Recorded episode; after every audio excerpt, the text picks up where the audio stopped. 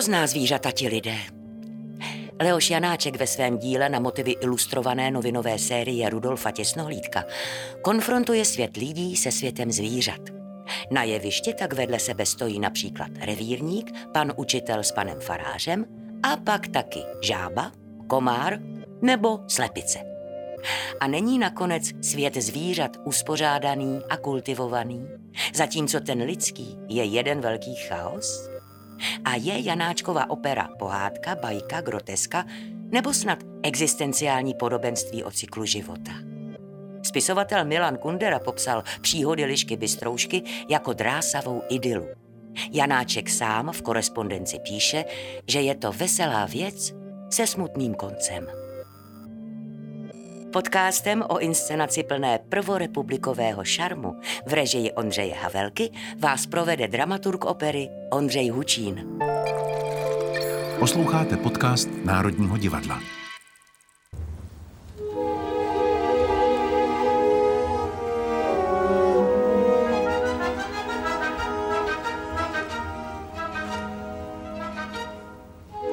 Roce 2018, když jsme si připomínali 100 let od vzniku samostatného Československa, eh, tak přišel Český rozhlas eh, s takovou zajímavou anketou. Ta anketa eh, se jmenovala Kánon 100. Okruh uměleckých děl ze všech možných uměleckých druhů, které jsou těmi nejvýznamnějšími za posledních 100 let. Na prvním místě v kategorii opera se pro mě bez překvapení umístili Janáčkovi příhody Lišky Bystroušky. Vítězství Lišky Bystroušky jsem vlastně, dá se říct, jednoznačně očekával, ale tížnější je přijít na to, proč uh, tahle opera uh, je tak oblíbená a známá. Proč je považovaná za nejlepší českou operu za posledních sto let?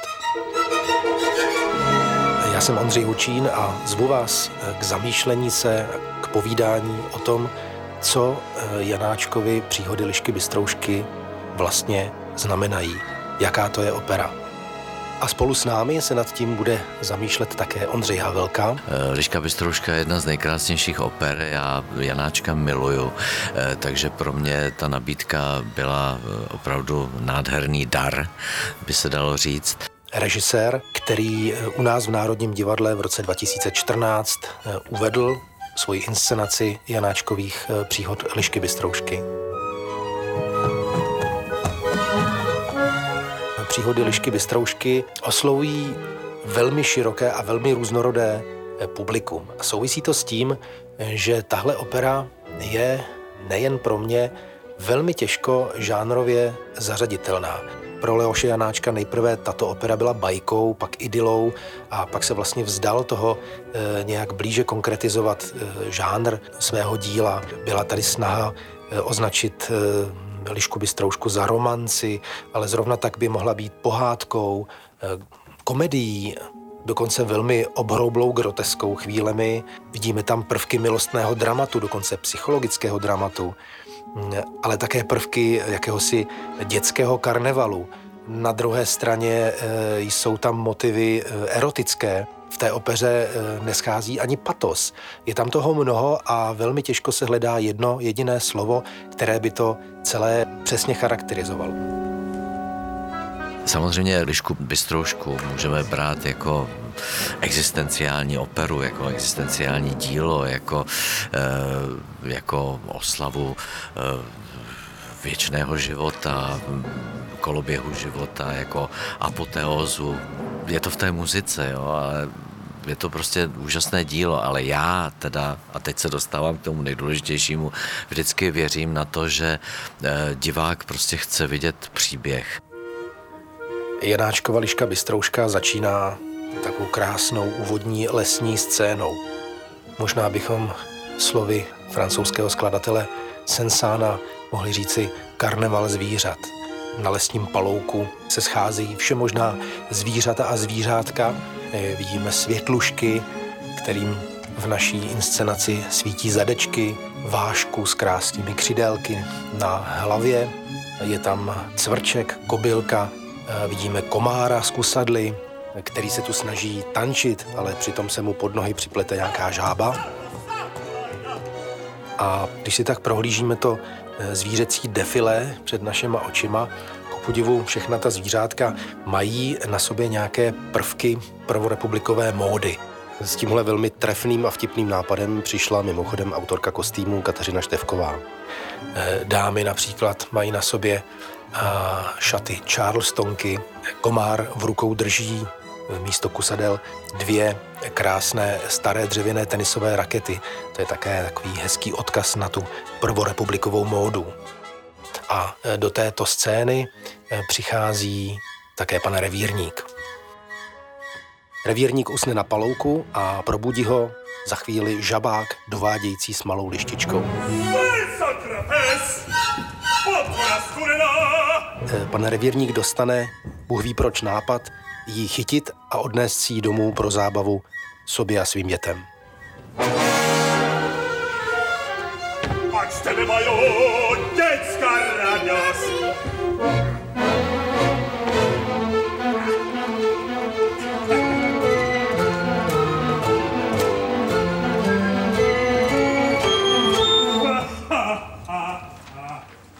Vyprávění o lišce bystroušce dále ve druhém obrazu pokračuje u pana revírníka doma, kde na dvorku eh, je také tedy malá liška bystrouška. Ona už je mezi tím trochu větší. Že nevíš, co máme? Máme lišku. Liška tady zažije dvě takové zrušující příhody. Tou první je eh, setkání s revírníkovic kluky Pepíkem a Frantíkem, kteří ji různě pošťuchují, tak jak to děti někdy se zvířaty dělají, až eh, se liška eh, naštve a toho Pepíka hryzne do lítka.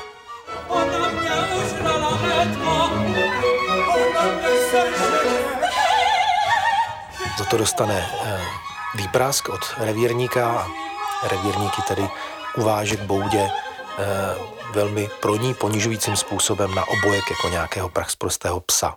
Do šiju uvážeme.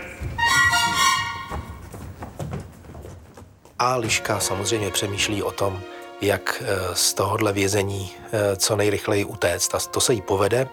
Podaří se jí totiž eh, oklamat kohouta a celé hejno slepic u pana revírníka a jako pomstu Eh, provede panu revírníkovi to, že celé to hejno těch slepic, včetně toho kohouta, zadáví. A když se jí snaží pan revírník zastavit, tak se mu to nepovede, protože liška ho kousne do ruky a zdrhne do lesa. Kde si, jak uvidíme, pro sebe najde pěkné doupátko.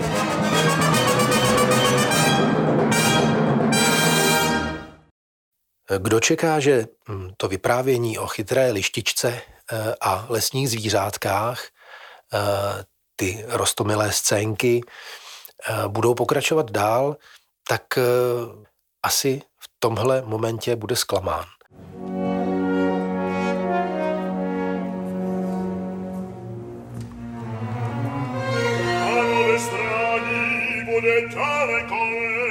Protože tou další scénou je obraz, který se odehrává v hospodě a tam žádná zvířata nevystupují. E, jsme svědky scény, která tak úplně pro dětského diváka asi není. U hospodského stolu sedí tři pánové, nám už známý revírník, potom pan učitel a pan farář. Tedy dalo by se říci zástupci lidské inteligence. Herta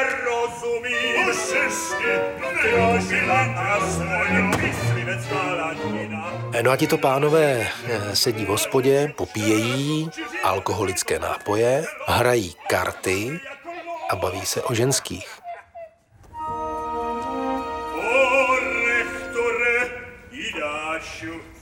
Zdá se mi, že přeci prodáš své staré kosti ženské místo židovi. A v tomhle obraze nás zarazí ještě jedna věc. Eh, my vidíme na jevišti Eh, zpěváka, který na začátku opery eh, stělesňoval komára, tak najednou ho vidíme v roli eh, pana rektora, toho učitele. Ten, který představoval v předchozím obraze, kdy Liška vyháněla jezevce z doupěte, tak ten, který představoval toho jezevce, tak ten teď hraje faráře. A to není náhoda, tou základní myšlenkou, na které eh, stojí nejenom Janáčkova opera, ale také literární předloha, podle které tato opera vznikla a tou myšlenkou je vlastně konfrontace zvířecího a lidského světa. Tahle opera, eh, kterou dnes vidíme jako vlastně nejvýznamnější operní dílo české za posledních sto let, tak vznikla vlastně díky dvěma náhodám.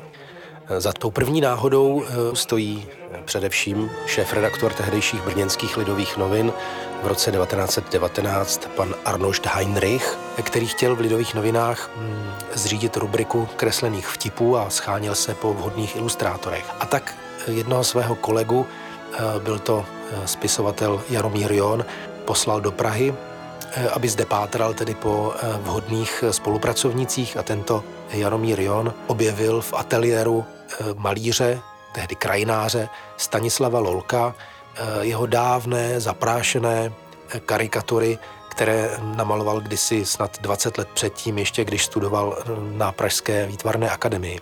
Tyhle obrázky Stanislava Lolka které dnes tvoří standardní výtvarný doprovod vydání těsnohlídkovy eh, Lišky Bystroušky, knihy, eh, o které ještě bude řeč, knihy, která byla bezprostřední předlohou Janáčkovy opery, eh, tak tyhle obrázky, které taky my máme v našem programu k inscenaci v Národním divadle, tak na těchto těch karikaturách si můžeme všimnout jedné pozoruhodné věci. Totiž všechny lidské postavy, které eh, na těch obrázcích vidíme, tak jsou opravdu silně skarikované.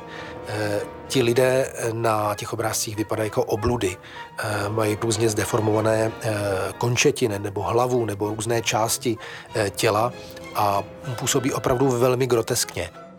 A na druhé straně, když Lolek kreslí zvířata, podává je s veškerou elegancí jejich přirozených tvarů, jako pohledné a veskrze milé postavičky. A právě na tomhle kontrastu mezi eh, tím obludným lidským světem a eh, tím krásným přirozeným světem zvířecím eh, postavil do značné míry svoji prózu také Rudolf Těsnohlídek. V jehož románu například Bystrouška říká toto. Hrozná zvířata ti lidé. A nebo jinde Bystrouška zase říká jak jsou šťastná, že mám čtyři nohy, dar rozumu a svobodné vůle a že nejsou němá tvář jak člověk.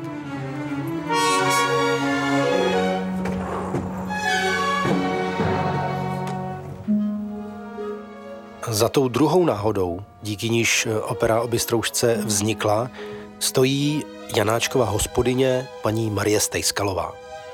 Než tedy vyšla Liška Bystrouška jako knížka, vycházela v, v Lidových novinách a e, Janáčkova hospodyně paní Stejskalová e, se jednou nad jedním takovým pokračováním novinovým e, se tak smála, až ten její smích přivolal z pracovny Janáčka, který se tázal své hospodyně, čemu se tak směje a ona mu dala do rukou výtisk Lidových novin, kde právě měla tedy rozečtený ten jeden, to jedno pokračování o lišce Bystroušce. No a Janáčkovi se to tedy tak zalíbilo, že hned poté, co dokončil svoji předchozí operu Káťa Kabanová, velmi vážnou operu, tak se pustil do téhleté zvláštní grotesky o zvířatech a lidech. Vraťme se teď eh, do té hospody. Tahle ta scéna je samozřejmě už u Rudolfa Těsnohlídka a je to scéna, která je opravdu líčená jaksi ve krajně groteskním stylu. Opravdu si dělá z pánů, kteří se eh, tedy opíjejí eh, v hospodě a potom následně eh, velmi těžce v noční tmě hledají cestu do svých obydlí, tak těsnohlídek si z nich dělá opravdu velkou legraci.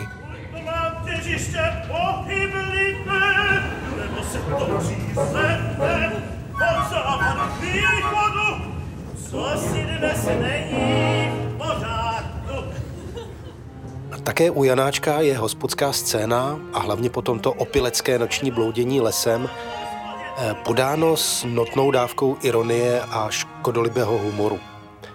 Hlavně to platí samozřejmě o výstupu pana Rechtora, který má dojem, že se s ním točí celý svět. Eh, to v naší inscenaci mimochodem také krásně rozehrává scénografie Martina Černého. V několika malých kruhových otvorech na jevišti jsou umístěné miniaturní točny se stylizovanými kmeny stromů a ty se v této chvíli před zraky zmateného pana rektora všechny najednou roztočí.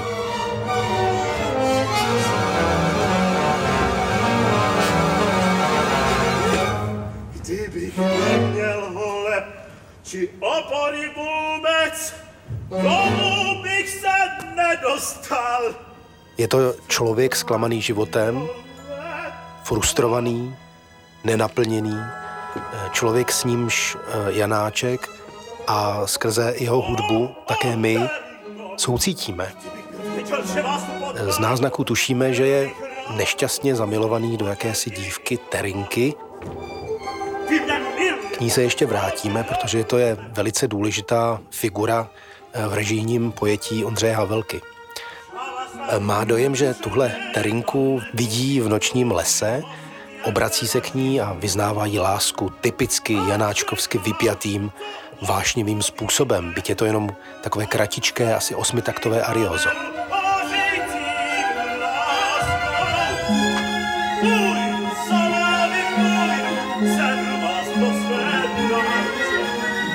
Důkazem toho, že Janáček tak docela nezdílí ten krajně škodolibý těsnohlídkův a lolkův pohled na lidský svět, je také následující výstup s panem Farářem.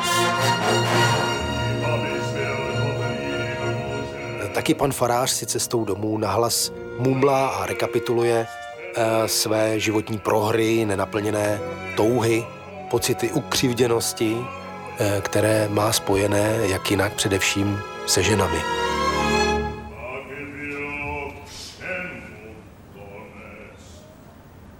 K jeho hořce sebeironickým slovům přešlo všechno, teď stojím jako smeták v koutě. Janáček nenapsal žádný hudební groteskní úšklebek, ale pomalé, soucitné, melancholické povzdechnutí.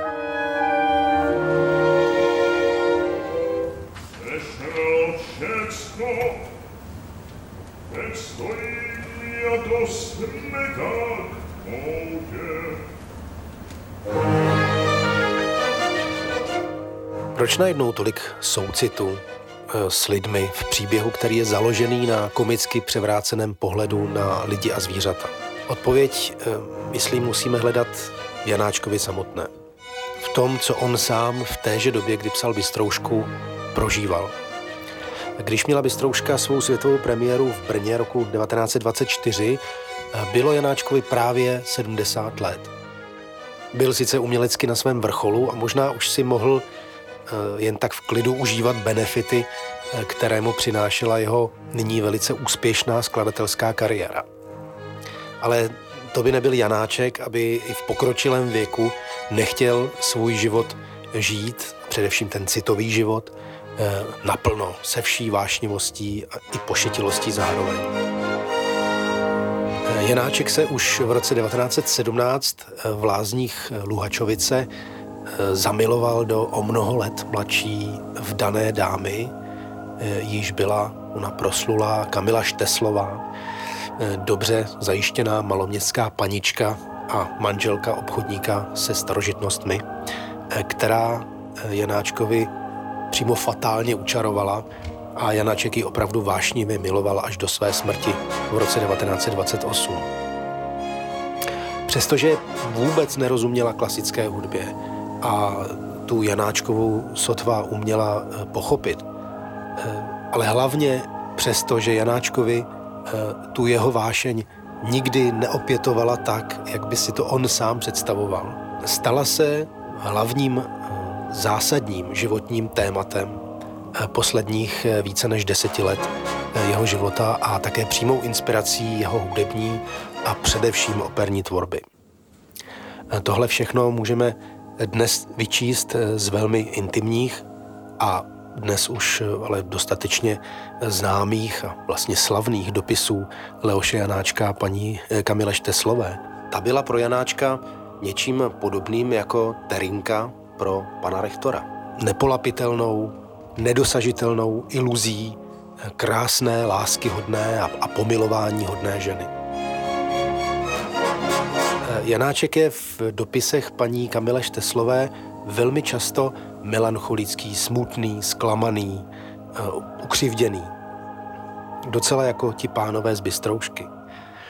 Ale eh, dovede být taky pěkně vášnivý a ohnivý.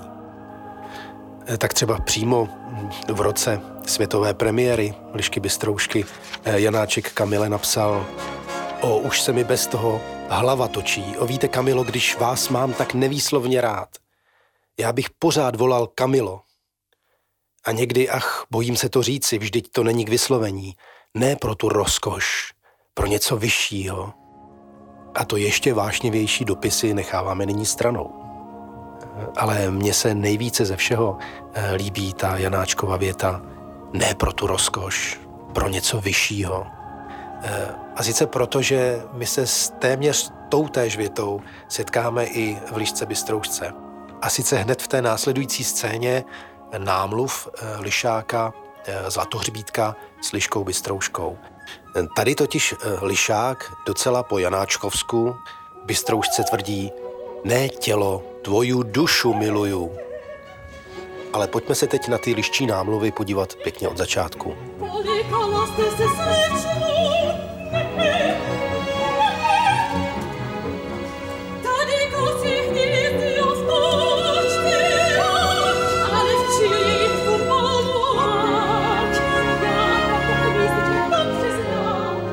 Ta scéna námluv mi vždycky připomínala nějaký prvorepublikový film pro pamětníky. E, tou svou vybranou konverzací, společenskými ohledy, respektem k etiketě, galantností, taktem. E, zatímco se e, motají pánové v alkoholickém podroušení po lese, něco si pro sebe mumlají, dvě lišky se namlouvají Eh, a to naprosto kultivovaným, ušlechtilým, důstojným způsobem. Vždyť oni přece nejsou taková zvířata jako lidi.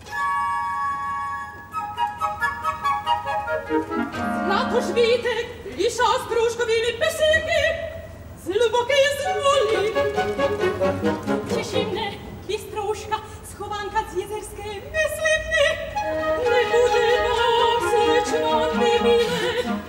kdybych vás ale také postupně stále méně stydlivými pokusy vyjádřit tomu druhému svou náklonost.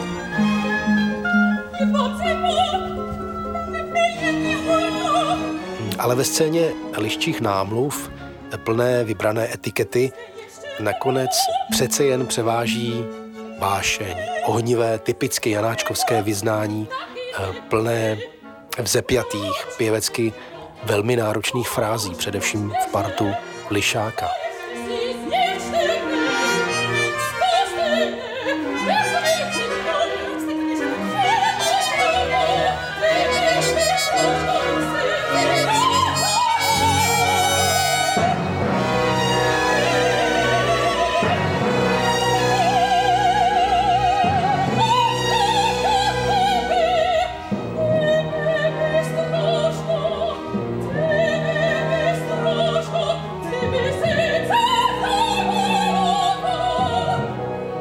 Janáček u postavy Lišáka využil takovou starodávnou operní konvenci psát některé role mladých mužů pro ženské hlasy, nejčastěji pro mezzosoprán. A proto v milostném duetu Bystroušky s Lišákem slyšíme dva ženské hlasy. Je to čistě hudební, zvukové řešení, které v nás má vyvolat dojem čistoty, mladistvosti, možná až určité naivity těch dvou, kteří se namlouvají.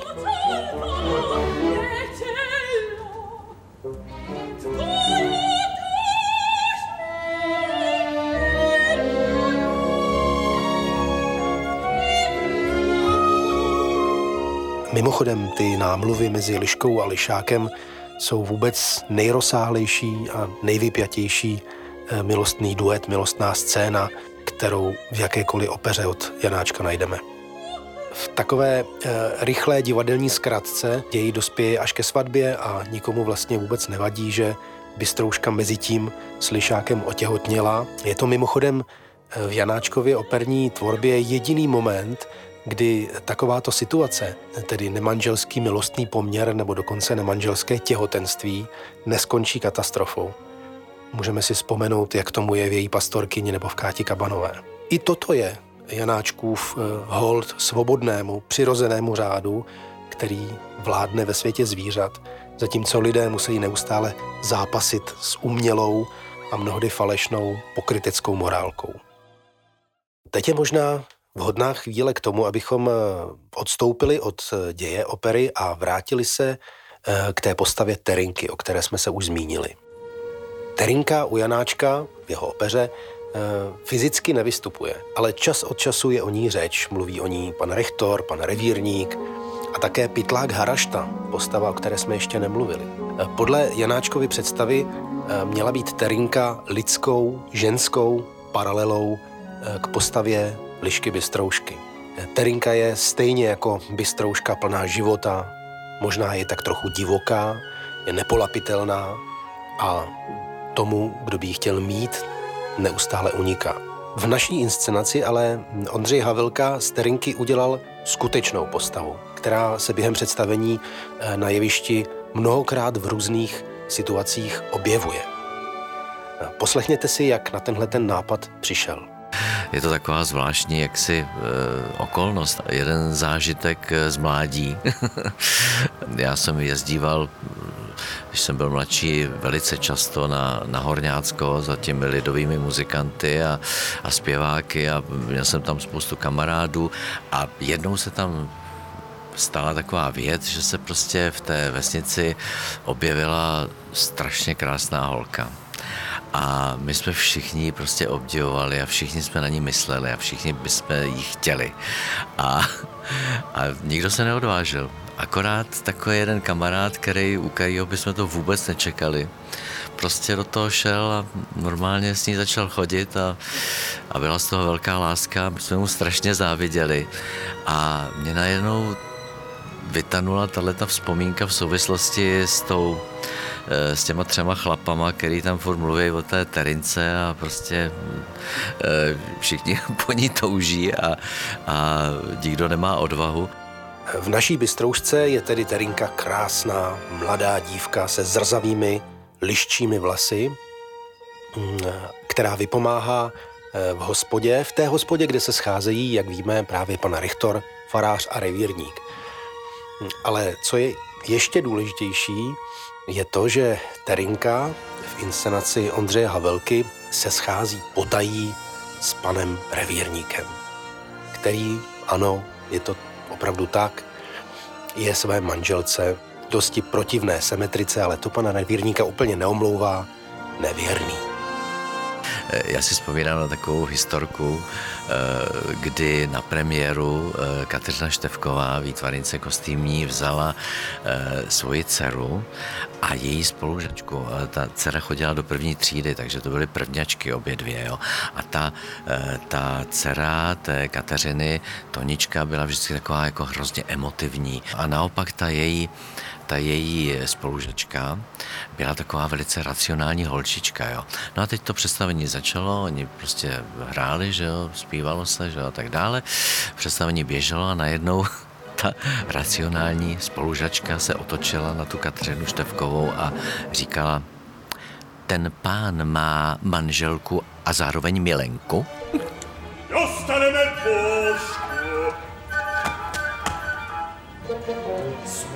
Si na chvílčičku.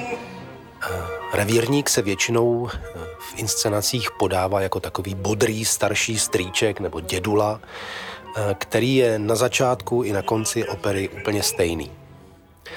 Eh, ale revírník Ondřeje Havelky je naopak v těch nejlepších letech, aspoň na začátku. Je to zralý chlap, plný sil a samozřejmě není divu, že se Terince líbí. A proto si eh, právě eh, Ondřej Havelka tehdy vyhlédl přímo ideálního představitele eh, takového pojetí revírníka, Svatopluka Sema. Taky se mi tak smatrované,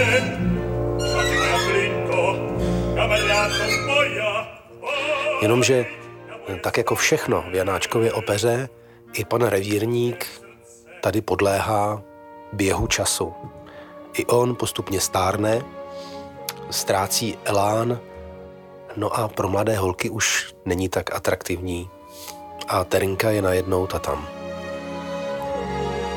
Tohle vyprchání vášně, životní energie, to je podle mého přesně to, co měl Janáček na mysli, když v jednom dopise paní Kamile označil operu o Bystroušce za veselou věc se smutným koncem.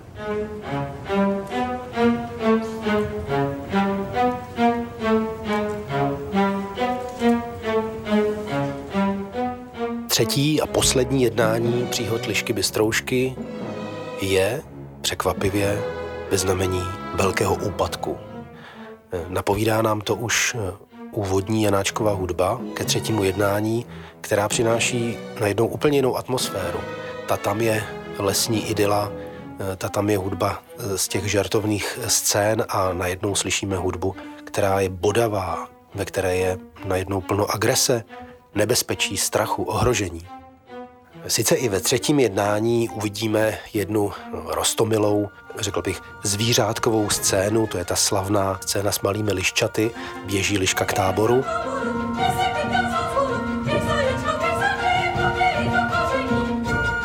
Ale jinak od téhle chvíle jde ve třetím jednání všechno od deseti k pěti. Terinka nepřijde na schůzku s revírníkem, ten se pak dovídá, že si ji bere ten budiš k ničemu pytlák Harašta a o chvíli později potom přichází pro všechny velký šok.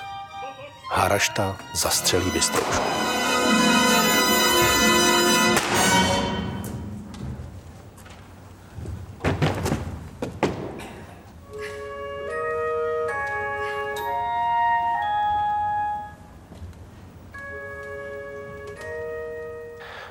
Tohle bude eh, šok hlavně asi eh, pro ty děti na našem představení, protože něco takového, že jejich oblíbená hrdinka hm, zvířecí eh, zemře, na něco takového asi nejsou připraveni. Tohle mimochodem u těsnohlídka nenajdeme. Jde o Janáčkovu originální invenci, o jeho vlastní nápad. Ten jeho nápad výborně souvisí s tím, jak on e, viděl Bystroušku jako veselou věc se smutným koncem. Tady začíná to směřování do toho smutného konce. Po Bystrouščině smrti se znovu vracíme do hospody, ale už to není, co to bývalo. Pan farář tady není, odstěhoval se pryč, rektor s revírníkem nad sklenkou jen tak zabíjí čas, povídají si o tom, co bylo, a všem je tak nějak smutno po životě.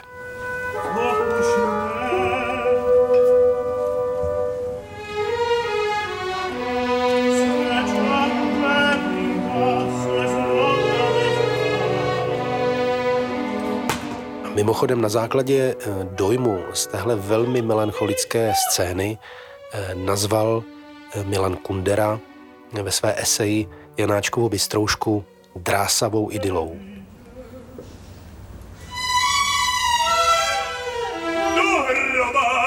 Suché jako loď a přeci spoka krapečku vypotí.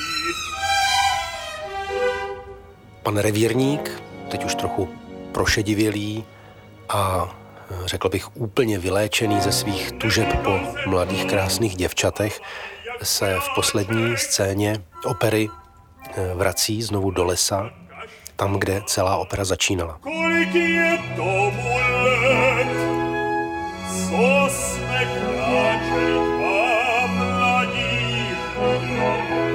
A v ohromení zjišťuje, že si příroda z lidských smutků a starostí vůbec nic nedělá.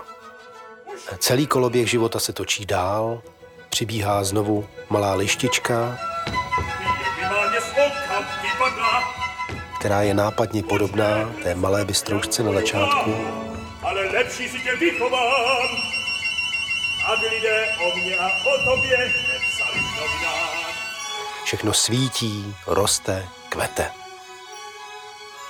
A zatímco se lidé užírají tím, eh, jak se jim život krátí a že nemohou žít věčně, příroda mezi tím úplně bezstarostně vyvedla další dvě, tři generace nových bystroušek, nových komárů, žabáčků a šíté lesní havěti, která je ale nakonec, jak jsme viděli, stokrát moudřejší než ten pošetilec člověk.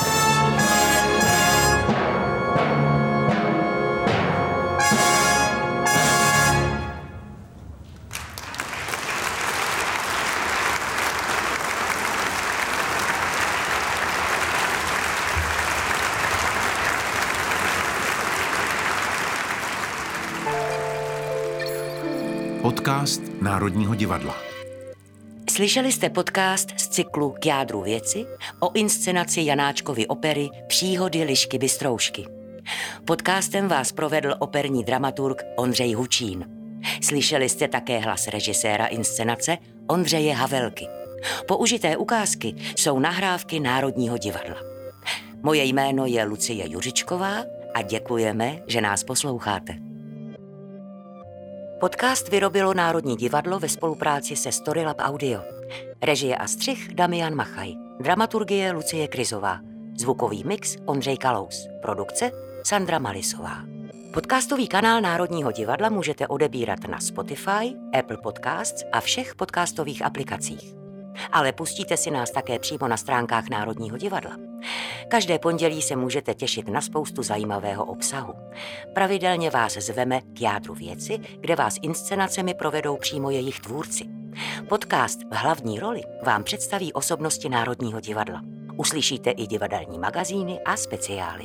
Vaše komentáře, náměty, připomínky, ale i pochvaly můžete posílat na e-mailovou adresu podcast zavináč národní divadlo.cz.